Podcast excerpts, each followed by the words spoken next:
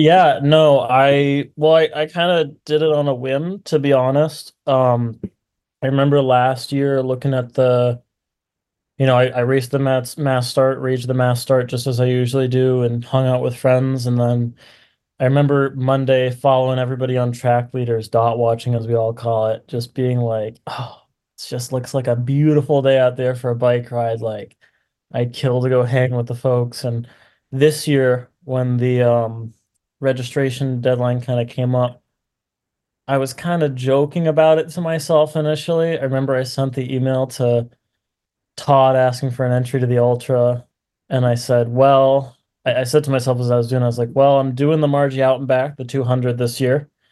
And I know the Crusher, the other 906 Adventure Team event, is offering a 350 mile.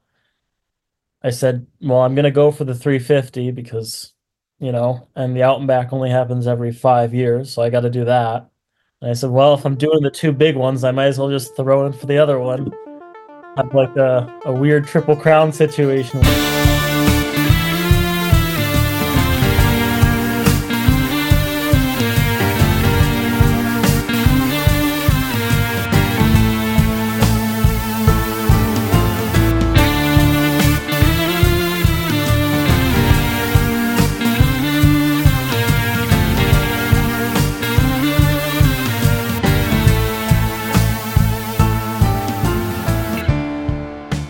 From KOM Cycling and Michigan Midpack Media, welcome to the Dirty Chain Podcast, the podcast that covers the cycling scene from the viewpoint of the Michigan Midpack. I am your host, Trevor. So, listen, we all know, especially if you're from the Midwest, that this winter has been a total bust for winter sports and outdoor activities. Temps have, of course, been all over the place Total snowfall has been drastically low, uh, leaving skiers, snowmobilers, snowshoers, uh, ice fishers, and uh, and of course fat bikers extremely disappointed. This year, Polar Roll, despite um, being out of a what is usually a winter season mecca, uh, was also affected. And leading up to the event, things were not looking great. Uh, but as it turns out, the polar rollers indeed were treated to a proper winter experience.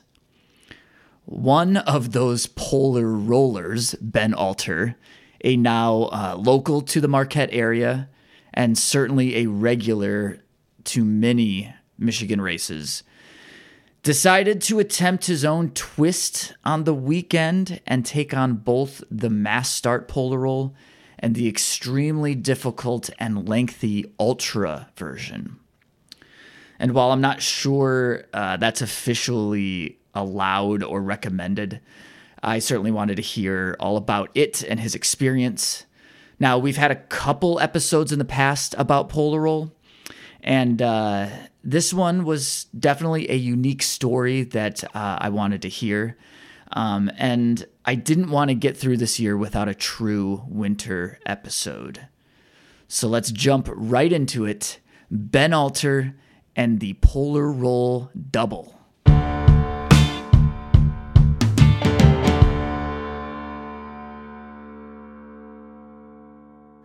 Yeah, so uh, legit snow day today. Um, what was the weather yesterday for you? So I think the temperature hit 59. Um, and then it went to, I think by that, so I hit 59. And by the time I got home yesterday, it was down to 36 ish. And it was like blowing really heavy winds. And then um, by the time I got like home, set up doing homework, kind of like settling in for the evening, it was like starting to rain. And I woke up this morning somewhere around like five, five fifteen ish. And I looked out, I've got a window in my bedroom. I like looked out my window and I was like, oh, that's a lot of that's that's not as much snow as we expected, but that's still some serious snow. And then um I got a text maybe 20 minutes later that woke me up saying Uh, campus is closed for an inclement or inclement weather day. Yeah, inclement. Yeah. In, yeah. um, Um, yeah, yeah, it was literally 70 here yesterday and now it's like 28 or something. It's it's insane.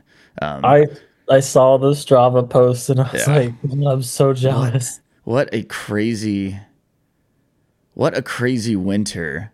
I think this has everything to do with what we're talking about or what we want to talk about. Yeah, Uh, yeah. But this winter has been, I don't know, uh, disappointing. Other times it's been so warm down here. We've been riding like legitimate mountain bikes on trails, so it's that's been cool. But like, we almost like completely missed fat bike season down here. Uh, um, uh, so yeah, so I mean. W- for there to actually have been a polar roll and and I know that it would have taken taken I don't know something catastrophic for polar roll to be canceled. I know that it would ha- would have happened regardless, um, regardless of the conditions. But uh, for there to be a snowy polar roll is, is pretty much a, a miracle, right? Yeah, yeah, we were laughing about it. So we got the first week of January, we got it was like 24, or I think I think in town it was measured at 14 inches, and anywhere north of town, northwest towards like the Dead River Basin area, they got like 40 some with the drifts and everything. And I was laughing, and I bring this up because we spent, or I spent 30 or 35 hours grooming fat bike trails one week. And then the next week, I spent four hours grooming fat bike trails because we either lost it all or it wasn't getting packed well or it was so hot out that we were like worried about sinking sleds or like just the duality of it was nuts in the span of like literally seven days. yeah, that's so that's wild. And this was leading up to polar roll, or Yeah, yeah, pretty much the last through the last like three weeks, we got so thin snow coverage that we stopped grooming fat bike trails with snowmobiles. We moved down to using snow dogs, which are what a lot of uh, places downstate use. And then we got two days on snowmobiles, um, and then it just disappeared. We got, you know, 45, 50 degree days, and all the snow just evaporated. Yeah. I mean, so so we're here to talk about Polar Roll. Um, we've done previous episodes about Polar Roll, the mass start. Um, I did it a few years ago. We've talked about the Ultra last year. Um, this is going to be, I'm going to call it the Polar Roll double, Ben.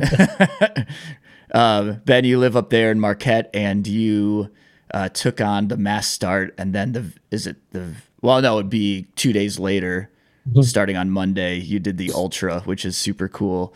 Um, but I, I, I, am going to um, admit something, and I and it makes me sound bad, but leading up to Polar Roll, the mass start, I mean, I, I didn't sign up for it; just didn't work in my schedule. Um, but talking to people and knowing a bunch of people going up there, um, I was kind of hundred percent okay with my decision of not signing up for Polar Roll. Um, because either it I thought it would be no snow or icy um, or just like really shitty conditions and you know making that trip for me it's like six hours up six hours back. I just didn't see it worth it. And um, things didn't actually play out the way that I had thought they would or many people had thought they would. Um, sounds like it was much better um, condition wise uh, but yeah so I wasn't like really excited about what Polar Roll was going to look like for all of you. Um, but then it turned out to, it seems like, so you said like leading up and you had like almost no snow. Um, you had like these 50 degree days. Talk about a couple days before the mass start. Um, so that was, let me just like put this in context. I mean, we're still in February here, but that was this the, um, was the mass start February 10th or February Uh, so the mass start fell on, let's see here. It would have been the 17th Okay. with the Ultra on the 19th. Okay, okay. So we're we're not as far removed from it as I as I thought. So yeah, so only a couple weeks ago, um, yeah. Uh, talk about what happened a few days before. Um, like Jesus Christ Himself came down and, and blessed, yeah, blessed Yeah. Marquette with a, a sheet of of of white snow. Yeah, it was it was funny. So we we spent most of the week, you know, I think they they released the the guidelines for the races on Tuesday of the week, and they that was um like, you know, expectations, requirements, and then cutoffs. And then they were talking about cutoffs and all that for the mass start and for the ultra.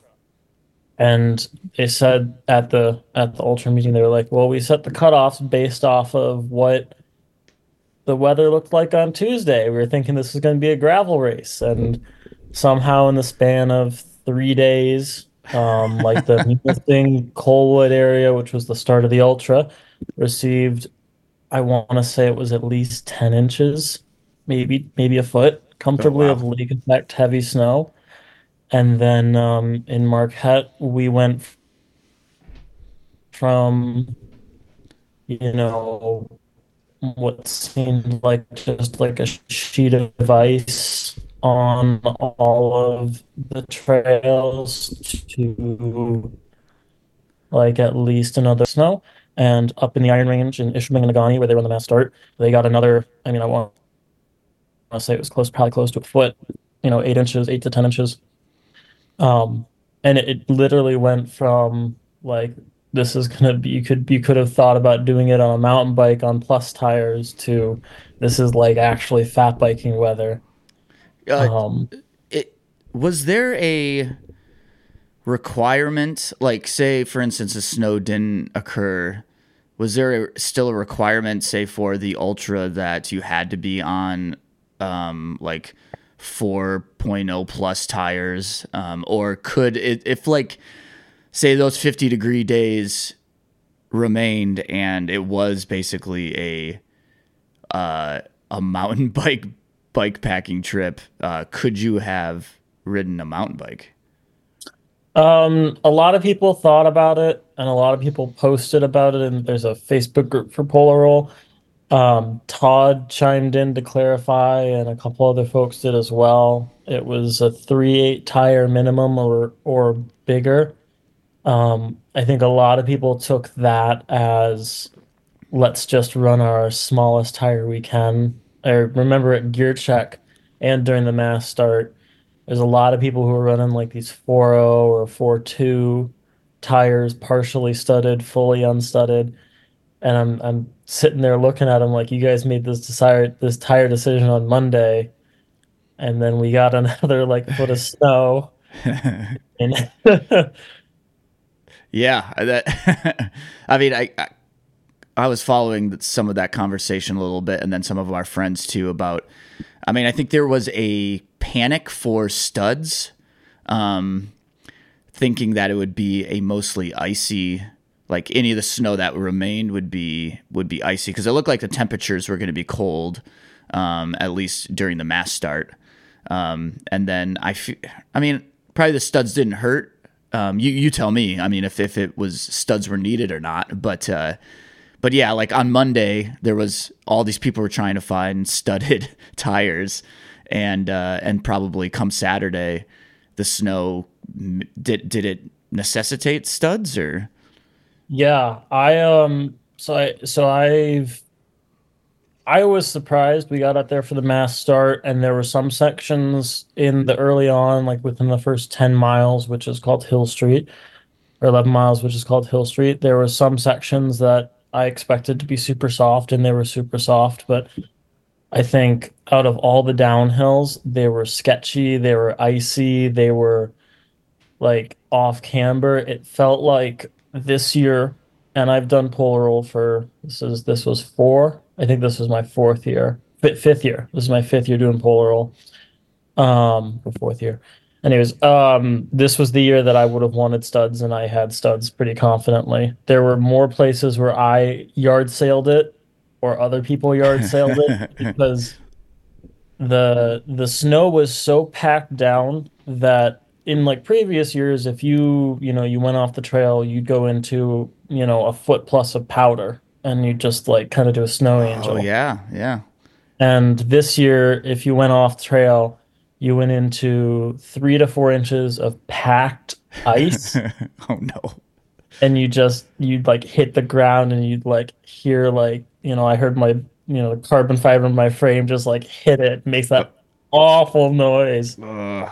um but yeah definitely we're definitely were needed and I think on Monday just the same we you know we went from a, a dynamic temperature range from like three degrees at the start line of the ultra up to 30 degrees in the daytime back down to like two degrees at night and back up to 40 the following day Oh man. so we we were all over the place and there was a lot of places especially in the ultra where it was like you're riding on what felt like just glare ice Oof. So yeah, so you ran studs for both. Um, let's we'll talk a little bit more about the mass start, and then we'll get to the ultra. Um, so I'm sure that there were mixed, like through, as the week progressed. I mean, mixed feelings, and then people were getting more and more excited about it. What was the like general vibe then? It looked like there was a decent amount of people that that showed up that actually made the trip up. Um, it was it was great to see that. Um, yeah, I, I mean, it, it seemed to me that what I thought might be a real uh, bummer of a race just turned out to be a, a great day for for the mass start. Yeah, I think a lot of people were super excited to come up. I mean, I think the entire Midwest or just fat biking in general this year has kind of gotten shafted by not having a lot of great snow Yeah, or not exactly. Yeah, lot. Yeah. Um, I know downstate, I think it was two races had to cancel because one of two too much snow and the other because of not enough snow. And then I know on the Wisconsin end, um, that shell track fat bike series that um Broken Spoke Bicycle puts on. It's like six races, and I think out of all six, they had snow for like three of them. So everybody was pretty pretty mad to just not have any snow. And I think everybody who came up was just stoked. I mean, you know, a lot of people came into the race of, you know, it's gonna be like it, it might be some of the worst conditions they've raced all year, but we're riding fat bikes, which is more than a lot of people can say at this point. So yeah, definitely. Um, and then uh, I know there's two two distances, right? So there's like a thirty ish, and then seventeen. yeah, yeah, I think it ended up boiling to like 27 was the long course this year, and then the short course ended up being like 16 or 17, just somewhere in there. It depended on your GPS, of course, but Gotcha. in that area. Yeah, very cool. Um, talk to me about your decision then. I mean, you said this is your fourth or fifth year doing polar roll. You live up there. How long have you lived up in Marquette? Now, Uh, I like, moved, oh no, uh, sorry. Uh, I moved up here in 2019 for school, and um, I've never, I haven't found a serious reason to leave yet. So. that's great. It's a good place to be. Um, so you live up there. Obviously, I mean, you're talking about helping out with uh, with grooming, so you're, you're part of that that whole community. Um, you've done it several times. Um, uh, you've done Marji Gesick finisher last year. Congratulations on that. Uh, but this year you you chose to do the mass start, which I think, I mean, of course, um, you're you're local, but then also to take on the ultra. Um, now, is that uh, technically allowed? Um, yeah, yeah, no, I, well, I, I kind of did it on a whim, to be honest. Um, I remember last year looking at the, you know, I, I raced the mass, mass start, raged the mass start just as I usually do, and hung out with friends. And then I remember Monday following everybody on track leaders, dot watching, as we all call it, just being like, oh, it just looks like a beautiful day out there for a bike ride. Like, I'd kill to go hang with the folks and, you know, ride bikes. And I, I kind of last year I drove around and stopped at some of the checkpoints and hung out and had a beer and, you know, did the whole volunteer, like the whole stand out and watch people thing. But then this year when the um, registration deadline kind of came up, I was kind of joking about it to myself initially. I remember I sent the email to Todd asking for an entry to the Ultra, as everybody had to like give a race resume or something. And I said, well, I, I said to myself as I was doing, I was like, well, I'm doing the Marji out and back, the 200 this year. And I know the Crusher, the other 906 Adventure Team event, is offering a 350 mile. I said, well, I'm going to go for the 350 because, you know, and the out and back only happens every five years. So I got to do that. And I said, well, if I'm doing the two big ones, I might as well just throw in for the other one. I'm like a, a weird triple crown situation. That's I was just gonna ask that. Is there should be like a an ultra triple crown or like a an extra stupid triple crown or something where you do all the all the uh the really long ones. Um that's amazing. Uh, yeah, so so he was uh, game for that, or I mean, he knows you, of course, and knows that you're not gonna. Um, because when I think of think of the ultra, um, and it was it was interesting to see how many entries there were this year, or how many people started uh, versus last year. I thought there was like 30 or maybe less last year, and weren't there upwards to 50 people that took it on this year? Yeah, I think starting number last year was 43 or 44. Oh, that's, and a that's lot more than more than I remember.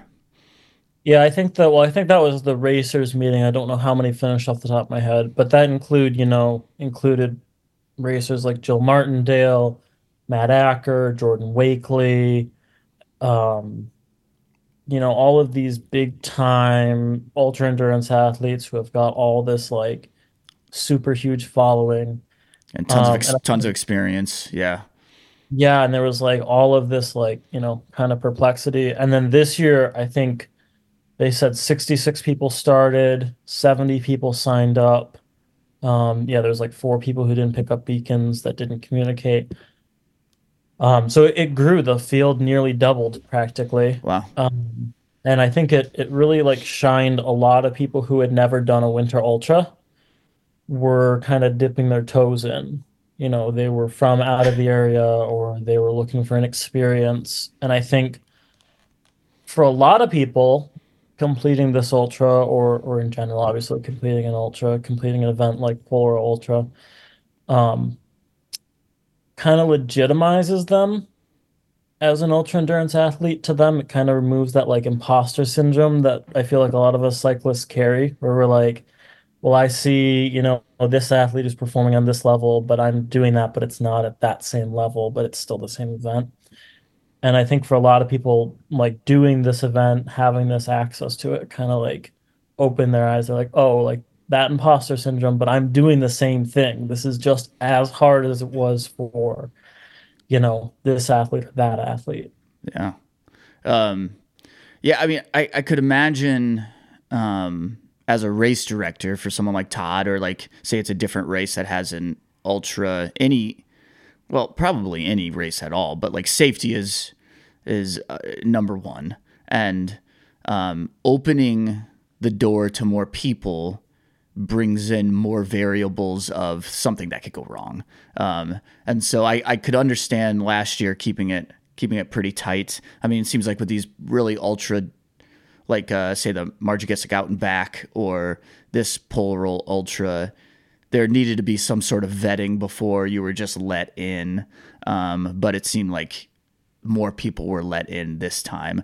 Um, what was what's the distance? Because you you you said people were dipping their toe into winter ultras. There's got to be a better way to dip your toe into winter winter ultras than than the Polar roll Ultra, right? Like like go well, do a a 50 mile day by yourself and maybe maybe that's a better way to do it um i think for a lot of people what makes or i guess like kind of like dipping your toe into winter ultras i mean you can always go out and do like you know a two nights of camping or a night of camping um and you know find some route that's going to be very very inclusive. But when people in the ultra community you know you think about races like arrowhead or tuscobia or um, JP's um, backyard pursuit or winter pursuit. I can't remember the name exactly. yeah, yeah. Winter pursuit, I think it is because he does a gravel pursuit in the summertime.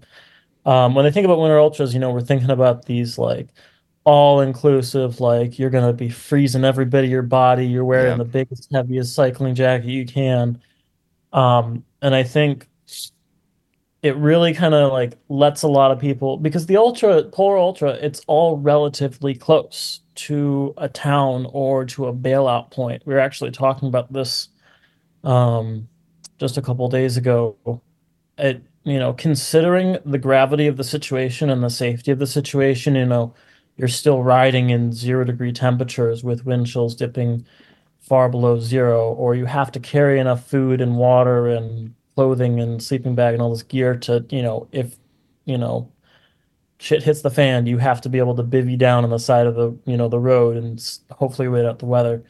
But the Ultra, although it is very, you know, it has those big elements, there's a lot of opportunity if you need, if shit hits the fan, to get out. You're five miles from, you know, from the start, you're just outside of Munising you roll through Marquette. You like the most remote part of the course in, in all reality is when we start going up County Road 510 and we cross past the North Dead River Basin um, into the Wolf Lake area, north north Ishpeming. You're kind of out there. No phone reception.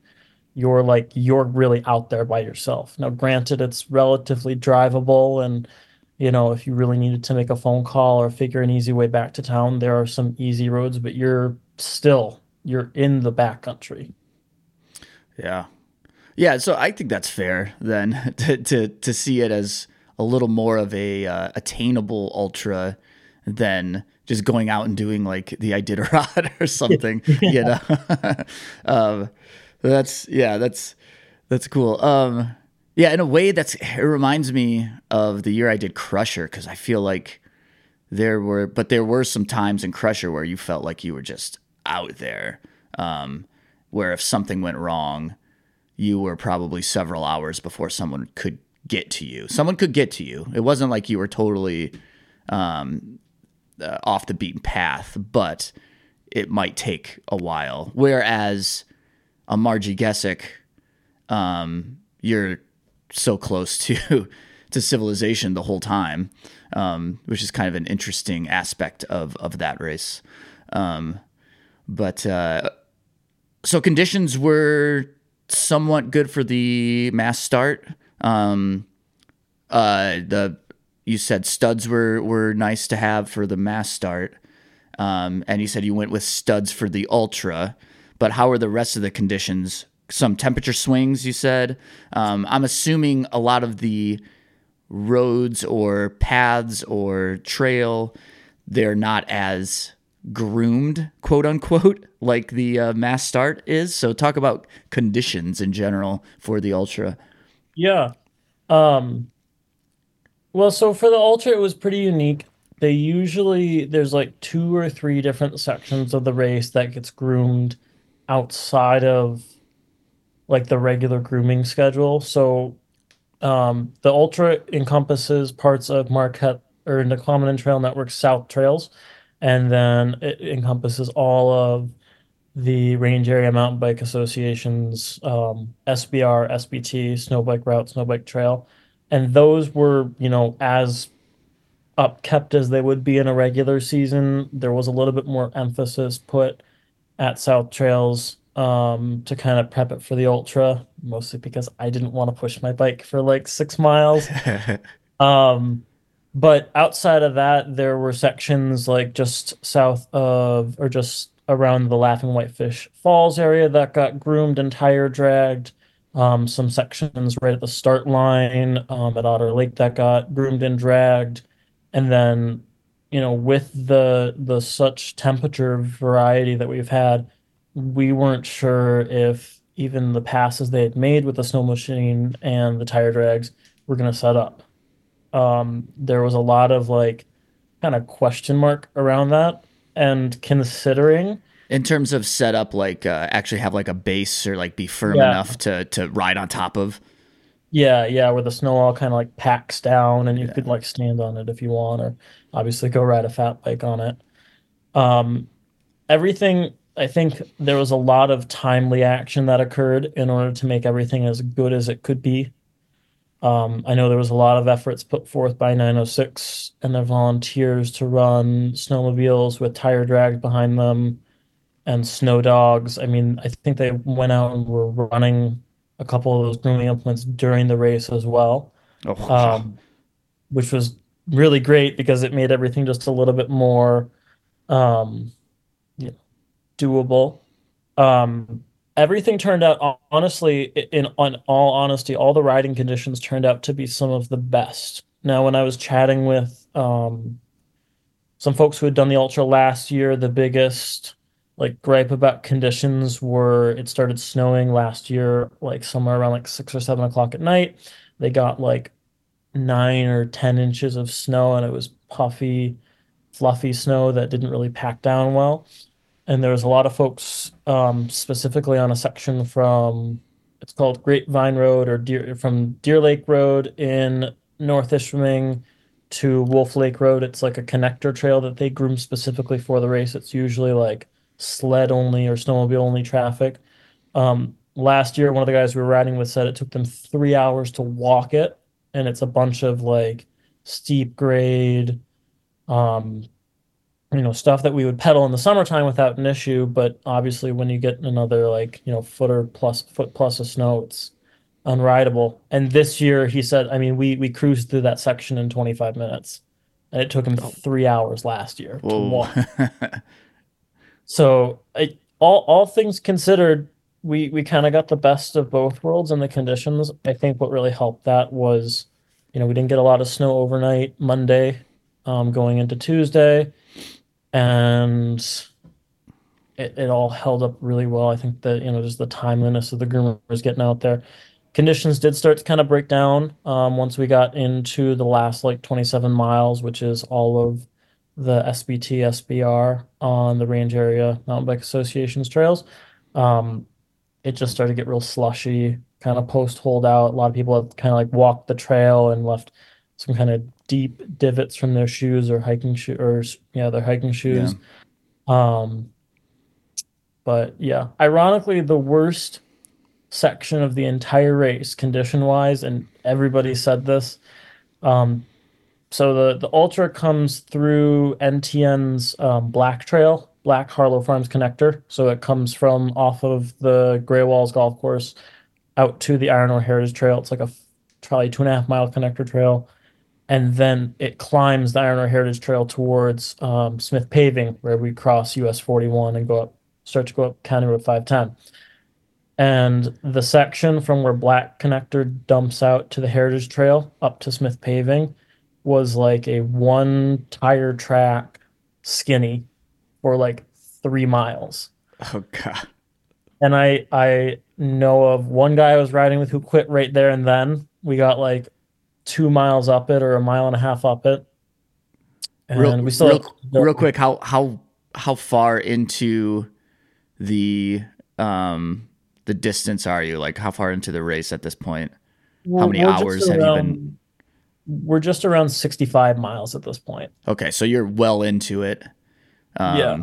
So like that makes sense why uh, something like that could get uh, extremely frustrating at that period of the of the event.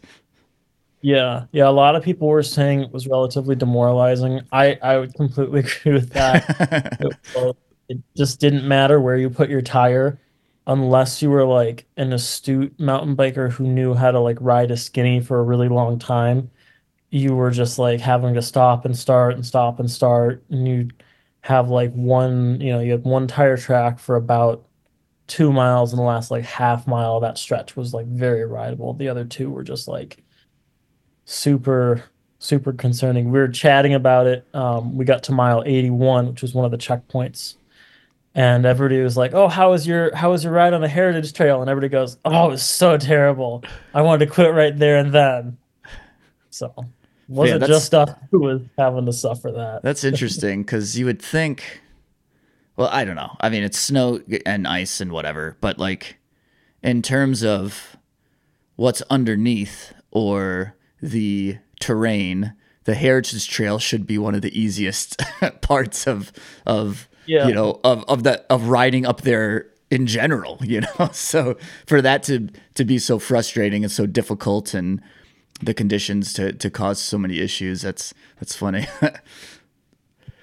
um you uh I, I asked you this before, but um what's what what was the total distance of the of the ultra?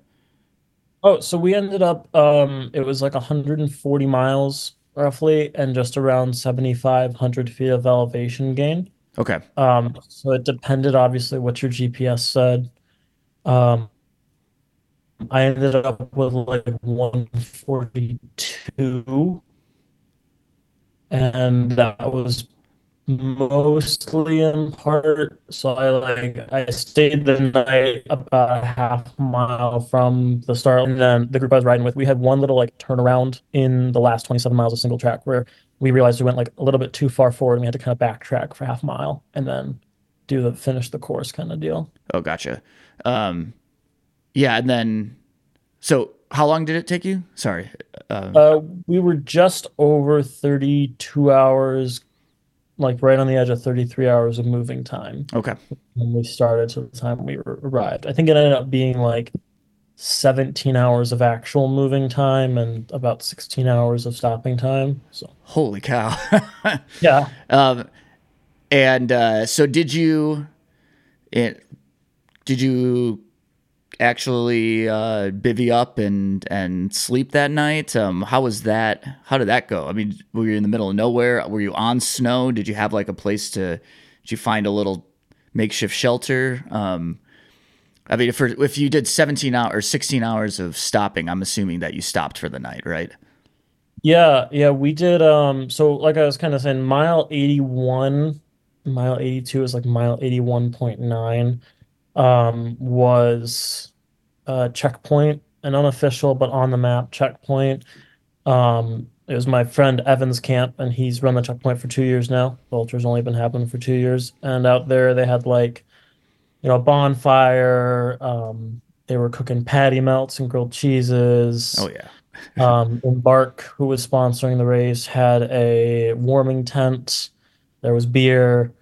There's fire. There's folks hanging out. So we we got there somewhere. I, I think I got there somewhere right around sunset. So like 6:30, 6:45 ish um, on Monday in the evening. And I was I was sitting there, and we were we were sitting inside the warming tent, inside the cabin, kind of like drying out a couple pieces of gear that were oversaturated. You know, we'd been sweating in jackets and jerseys and all that stuff for the last, you know, going on 12 hours at that point.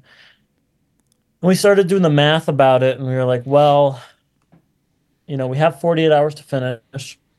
We have 36 hours to get a a belt buckle, which, if you're familiar with 906 Adventure Team events, the hand forged belt buckle that's handed out to finishers under 12 hours at the Marji from Gordon Gearhart. Same kind of applied application to the Polar Ultra this year. If you did it under in, 30, in under 36 hours, you got a belt buckle. It's at Polar Ultra. Um, so we're sitting there, we're doing the math. We're saying, okay, it's 36 hours for belt buckle, 48 hours for cutoff. Um, we were like, we can sleep for six hours right now, Nice. comfortably Yeah. and get up in the morning and just you know ride into Ishpeming and then ride the last um ride the last 27 miles and I was thinking about just kind of drying off my gloves I I was pretty pretty set on at least making it to Ishpeming by like one o'clock maybe two in the morning. And then maybe they were they were offering it wasn't you know it was completely it was a it was a race option offered to everybody. We wanted to like take a nap on the bike shop West End Ski and Trails floor, we were more than welcome to. Since it was like an, an option offered to everybody, that was kind of like my goal because I'd have a refresh point and then I'd be able to get up, um, you know, maybe make a little freeze dried meal and then uh, just keep keep punching on for the last 27 miles. But as we're sitting at Evans Camp and we're talking um, about cutoffs and everything, a couple of our friends rolled in and they were like, we're planning to sleep. We're going to bivvy up for six hours. There's no reason to push it. There's no snow in the forecast. The conditions are looking fine. We can get up at four in the morning, ride for five hours to get to Ishpeming, and then ride the four and a half, five hours of um, mountain bike or trail mountain bike trails and still come in under the cutoff. So um, I kind of went back and forth to get up at like two two thirty, and I woke up somewhere around like two o'clock to my friend and the cabin's owner Evan being like, "Well, I want to go at two.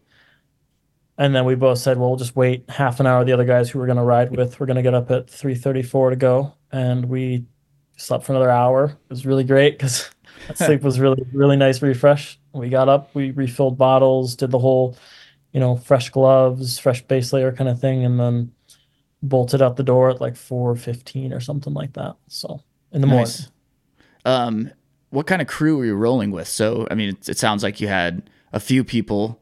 Um, how many of you rode together? Was that, I'm assuming with this kind of distance, it was incredibly helpful to have some uh, moral support, a kind of a team with you.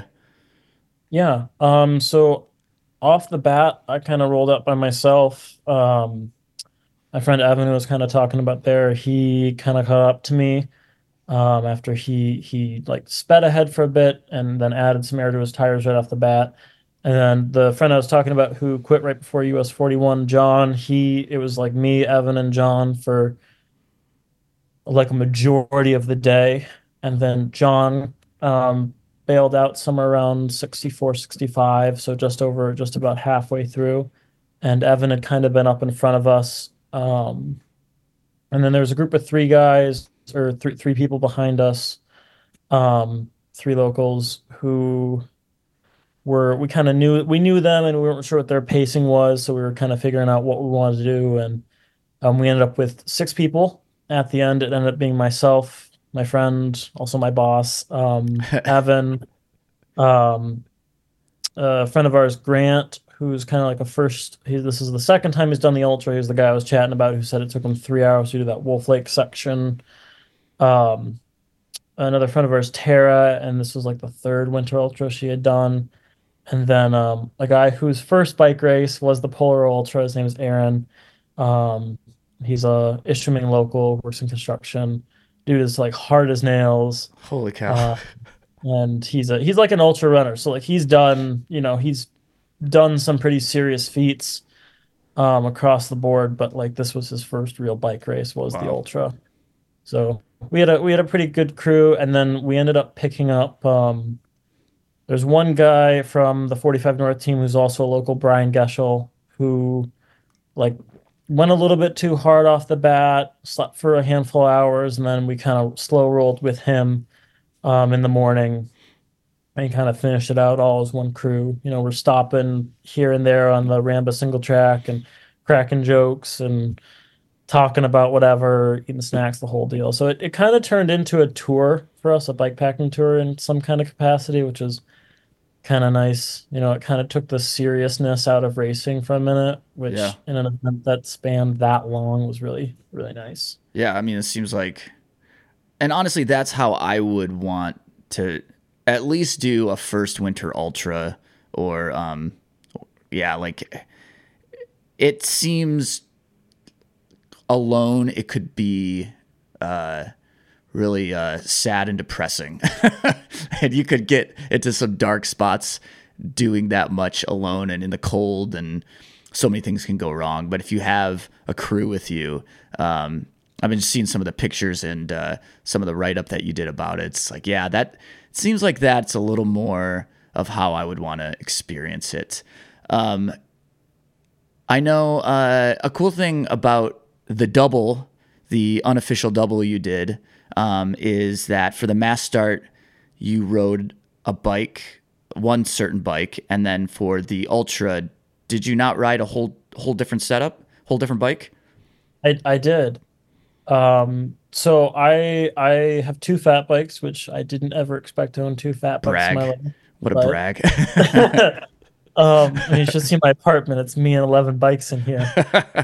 um, but yeah, so I I picked up a Why Cycles big. So I, I should clarify. So I, I've had a salsa salsa cycles Beargrease, which has been like the the time tested, the well defined um, fat bike racing bike. Um, you know, it's been raged by Matt Acker, Jill Martindale, 45 North Crew, um, you know, for years and years and years and years.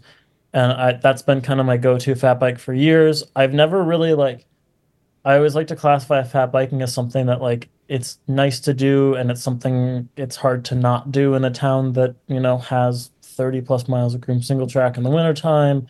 I've never really loved fat biking because it's like it's hard to go from a mountain bike to a fat bike. You know, you're going from your 2.4 inch tires to your 4.6 inch tires. Yeah. You know, um, so yeah, I've had a salsa Beargrease that I kind of custom kitted out. Um, and then for I, that one was for that oh, was right, for the mass That's for the mass start. Okay. Yep. Yeah, and that was that was kitted out with um, you know, I, have a SRAM AXS drivetrain on it. Um, oh, wow. I have fully studded fully fully studded tires, carbon wheels, Industry Nine hubs. You know, the kind of the. It's the probably whole... lighter than my mountain bike for sure, right? Like, it's got to be it's got to be like 25 pounds.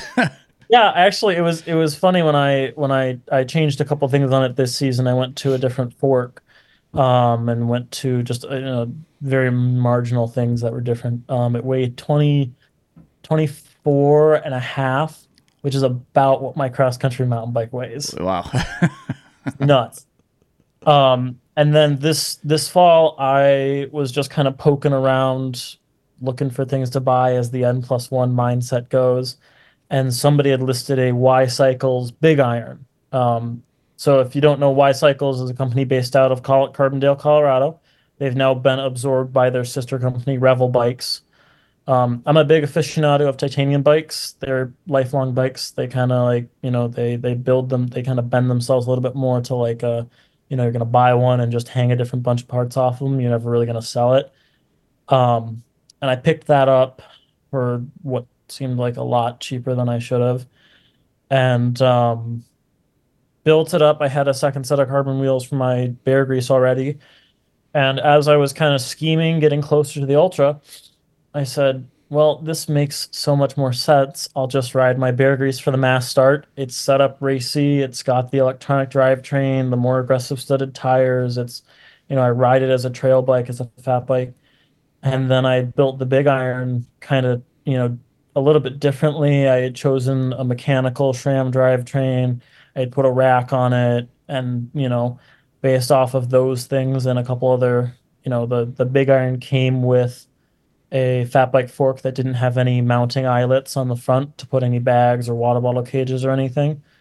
Um, and my Beargrease had a fork that had mounting points and everything. So I swapped the forks out to make one a little bit more racy, my Beargrease, and then I built out the big iron to be kind of like that ultra endurance rig, the touring rig, the bike that you leave the bags on, you never take them off kind of deal. Um, so I yeah, it was really seamless. I came home after the mass start and I pulled like the two things off my Beargrease I needed for the mat for the ultra, which was just like my toolkit.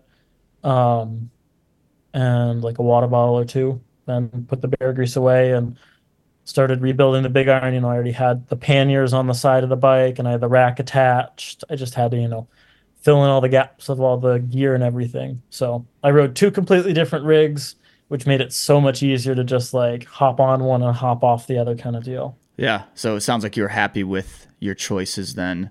Um, happy with your bike choice. Were there times during the Ultra that you may have been rethinking your choice to do both the mass start and the ultra so close together, or were were you happy with with that choice as well? There was a section somewhere around like mile 50, 55 ish. Um, it was right when we turned into Old Camp Ridge um, on the NTN South Trails.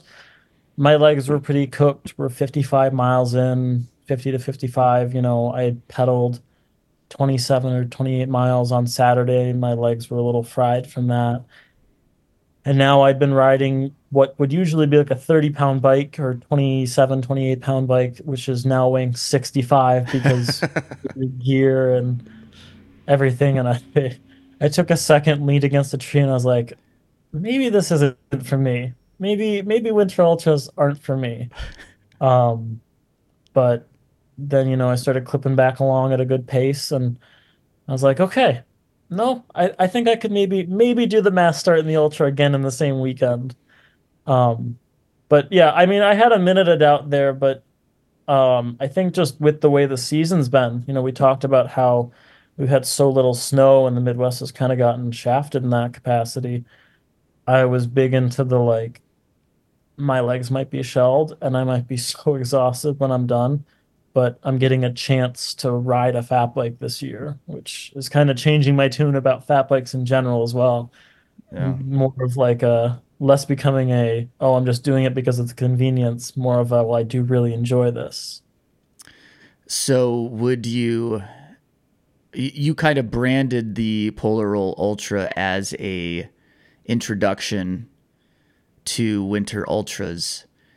Do you see it as an introduction for yourself into uh, more gnarly other experiences, um, some of the other ones you rattled off. Is that something that you could see yourself doing in the in the future? I definitely think so. I I you know there was a lot of a period of time where I in in years past and I've hung out with athletes who have done Arrowhead and ITI I did a or I did a rod they did a bike race um and Tuscobia and JP's backyard pursuit and all these races, and I've always said there's no way you're gonna catch me dead and negative weather riding a bike because that's a hard pass. Um, but I think that this event really kind of opened my eyes to being like, even when the conditions are bad, even when, you know, shit hits the fan, which it didn't really hit the fan, it's still like two days you get to spend out on a bike during the daytime riding a bike, which for a lot of people who, you know, like myself, who are working a job or going to school or any of those things, you know, we're riding after work or before work or riding in the daylight or the dusk. And just having that opportunity, I think, just to get outside in the daylight is kind of like, kind of shifted my mindset. I'm like, okay, well, maybe I could think about Arrowhead next year, or maybe I could think about JP's backyard pursuit. I don't think I have the stones for Iditarod. Complete transparency, but um, I definitely, you know, when registration rolls around for Arrowhead next year, I might be hard pressed to not consider doing it. And another factor that is just, you know, you buy into a winter ultra. So I mean, you buy, you know, you have to pass gear check on the front end and the back end, and that includes like having a negative 20 degree sleeping bag and having a bivy sack and things that like carry a lot of financial cost. And it's i'm i'm hard pressed to be like a one and done kind of situation sure. with that yeah that makes that makes a ton of sense. Um so but what about polar ultra next year or the or the the unofficial double? You think that that might be a might be something you do again? I I definitely think so. I was saying pretty up and down throughout the course of the race where I was like, I think I I can be okay with one Polar Ultra, but you know we were rolling into Ishpeming and we're cracking jokes and we're having a good time and we're you know having that kind of just good mindset where everybody's having an enjoyable experience. And I was like it's going to be hard pressed for me to say no. I don't want to go ride my bike for 30 hours with friends again next year. I mean, it could be drastically different conditions. Sure. We could have blowing snow and negative temperatures the entire time. But I think just like it's one of those things where it's like I'd rather have the experience and be able to say I did it more so than wish I was there. You know, I think FOMO is a big thing, especially in the cycling, in the, the realm of the cycling industry or the cycling exercise, the cycling whatever you yeah. want to call it, hobby. Um, so yeah, I think I'll be back for it for sure. Yeah, we'll have to see that uh, after we put this out if uh, there's like an official. No, not everyone can do the mass start and ultra. don't don't just sign up for both. Yeah, like, um, you know, one thing I wanted to kind of close with and ask you about, um, and and I think it's probably a conversation that may may not be best between you and I, or but maybe it's better had with with with some other people. But um, there's a Polar I felt like was a big deal because there was like zero fat biking. There was a couple here and there. We had no snow in the Midwest. We had really bad conditions. Everything kind of came together, and it was like, oh my God, there's an actual, an actual event that um, that that brought us good conditions, and people came together and rode. Um, 906 did a great job of of putting that together. 906 also um, was dealt a, a tragedy. Uh, only only a few weeks before um, before the race, a month or so. Um, and uh, they lost one of their own, Tara, and and I, I I just I'm curious. I don't really I want to be respectful about it and don't want to really get into things that like I, I don't know much about. But what I what I'm curious about is it had to be a big deal for the the vibe itself. Um, there had to be a positive vibe about kind of um, being able to to get through a bad situation and still be able to put on a race, put on a positive experience. What was your take on that whole thing? You being local up there, um, was it was it big for the community to be able to to still put on polar polar roll and have polar roll still be a thing despite the hardships that that they uh, that were going on in the, the the month or so before that. I definitely think it was. I mean, it really did impact the community. I heard it from, you know, you hear it being being plugged into the community relatively well. You hear it from obviously the individuals who are affected. You know, I heard it from 906 volunteers. I heard it from Todd himself. Um, I heard it from friends of Tara's, and then I heard it from people who I didn't think had like an immediate connection um, to Tara or 906 in general. I think a lot of folks knew her, knew what she did, and knew what how influential she was. Um, I think being able to rally behind her or in memory of her for not only this year, but what Todd is kind of promoting is, you know, 906 just reached 10 years of being an organization. It's 10 years. This is the 10th edition of a bunch of these races that have been going on since day one. Um, and he's, you know, saying, do it, you know, another 10 years for Tara. Another 10 years of of doing these events that she loved, that she loved putting on. And I think um, to put on an event of the capacity, to put on an event that takes as much of a village to put on like Polar in memory of Tara really pulls everybody together.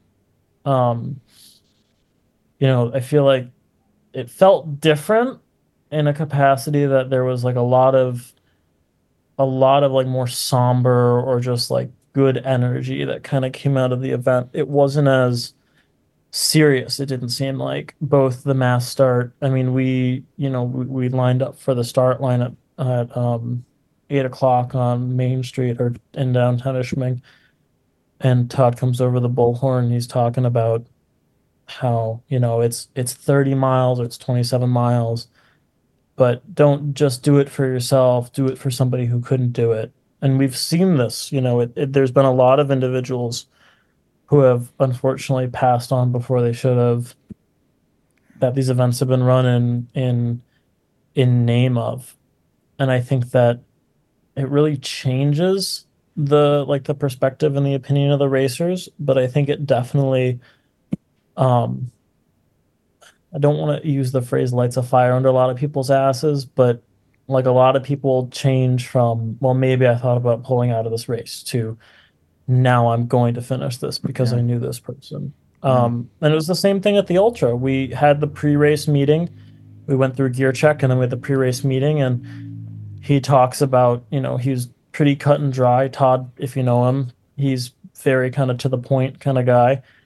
And the pre-race meeting had a lot of like you know these are the way the conditions are. We didn't know how it was going to be. But in the same kind of capacity we didn't realize the impact or the effect. And as a result you know, you should be doing it for Tara. He said it a lot throughout the pre-race meeting. Um, I also know that there were two individuals. So when a another point of context here is when an individual is passed on and Todd has known them but they've been very well influential within the 906 adventure team um, kind of community, he retires a number plate. Yep. I think we're up to like one, two, and three Yep. for three individuals, and then 906 was retired for Tara.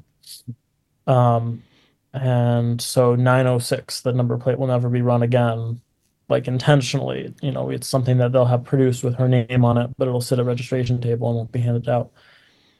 And kind of to like bolster the determination, bolster the point of like do it for Tara, do it, you know, come together for the community.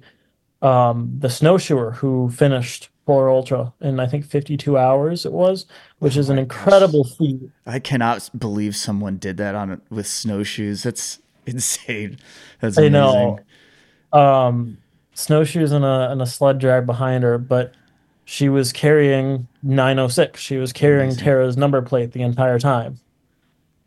And I think that that is a great definition of the community. I mean, that individual I believe is from Marquette. She's from or she's from the greater UP area.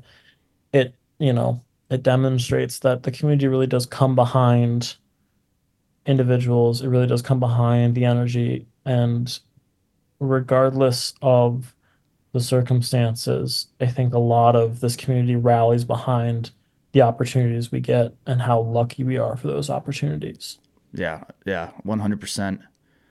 And you know, we we do these stupid things. We do these events. We do these uh, huge races, and it's it's fun to get competitive. It's it's fun to push yourself.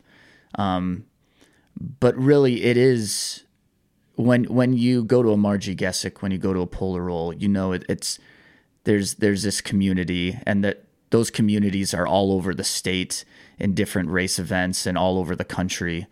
Um, and so it it i guess like i i wasn't sure how best to talk about this right now but it would be wrong not to bring it up because i think it was a i'm sure uh, i was on the outside but i'm sure it was a big uh, a big thing for for the weekend, for the whole uh, Polar Roll weekend, um, and it and it probably made it more difficult. It probably made it more impactful. It probably made it more special, and uh, and it's going to have a a, a lasting effect, um, hopefully positively.